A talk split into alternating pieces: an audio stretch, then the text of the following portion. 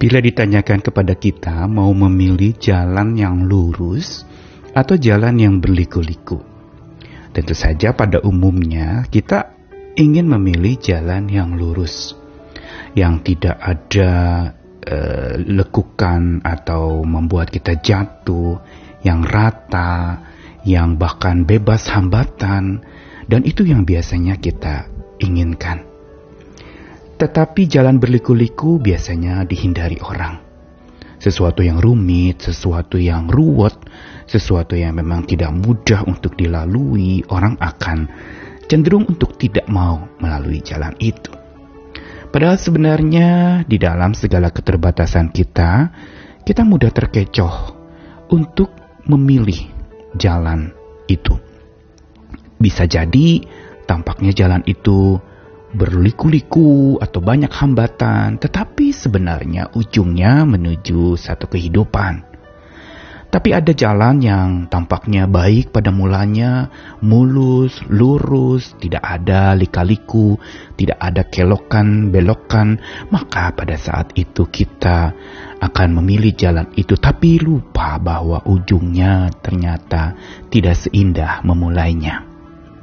Dan inilah hidup manusia. Dalam perjalanan siarah iman kita, kita akan temukan banyak jalan-jalan yang berliku-liku atau yang lurus. Pada umumnya, di dalam segala kelelahan kita, kita mau jalan yang mudah-mudah saja deh. Jalan yang aman, jalan yang memang tidak ada gejolak sehingga kita bisa jatuh di sana. Dan pada saat itu, kita sebenarnya sedang mulai terkecoh dengan apa yang tampak di mata kita. Dan kalau kita diberikan kesempatan untuk memilih dan memang pada dasarnya manusia diberikan hak untuk memilih, kita harusnya memang lebih peka lagi akan apa yang kita pilih. Sejak manusia diciptakan di dunia ini, Tuhan sudah karuniakan nalar yang membuat dia bisa memilih. Tapi di dalam kemampuannya untuk memilih, manusia lebih memilih yang menyenangkan, padahal ujungnya membinasakan yang tampak baik-baik padahal ujungnya sangat buruk. Yang tampak enak, nyaman, tapi ujungnya justru membawa kepada ancaman dan kebinasaan. Karena itu betapa pentingnya kita untuk jangan salah pilih. Saya Nikolas Kurniawan kembali menemani di dalam Sabda Tuhan. Hari ini dari dua ayat di Amsal. Pertama Amsal 3 ayat 6. Akuilah dia atau Tuhan dalam segala lakumu, maka ia akan meluruskan jalanmu. Lalu Amsal 14 ayat 12, ada jalan yang disangka orang lurus, tetapi ujungnya menuju maut. Dua ayat ini berbicara tentang jalan. Kita mulai dari yang pasal 14 ayat 12. Ada jalan yang disangka orang lurus, tapi ujungnya menuju maut. Pesan hikmat dari Amsal ini membekali kita untuk menjalani siarah hidup selama ada di dunia ini. Untuk tidak mudah terkecoh atau salah memilih jalan yang kita anggap itu lurus, baik, mulus, dan tampaknya benar.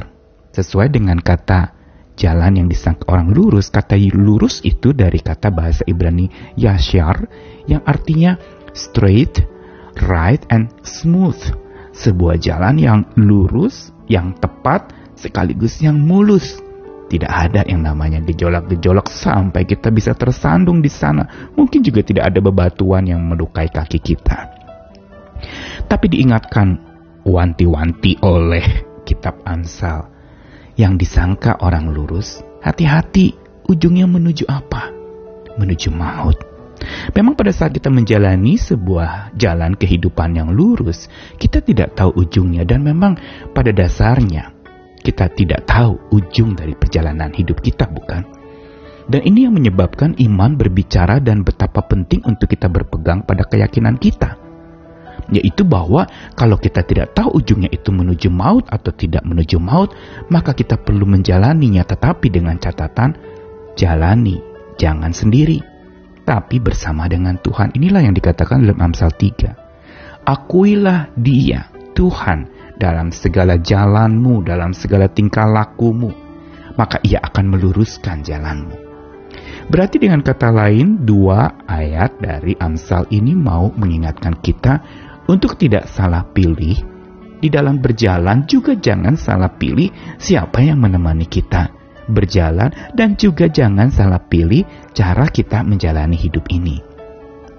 Pesan dari dua ayat tadi mau beritahu kepada kita bahwa ada jalan yang tampaknya lurus, tapi penuh akal bulus, tanpa tulus, maka berujung binasa. Jalan yang tampaknya lurus, bila dijalani penuh akal bulus tanpa ketulusan akan berujung kebinasaan.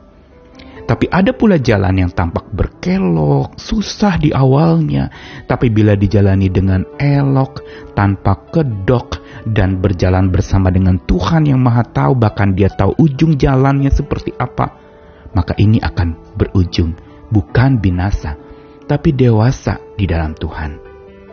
Karenanya, di dalam menghadapi pilihan-pilihan hidup, kita perlu peka dan minta pimpinan Tuhan, supaya kita dimampukan oleh Tuhan untuk memilih jalan yang benar.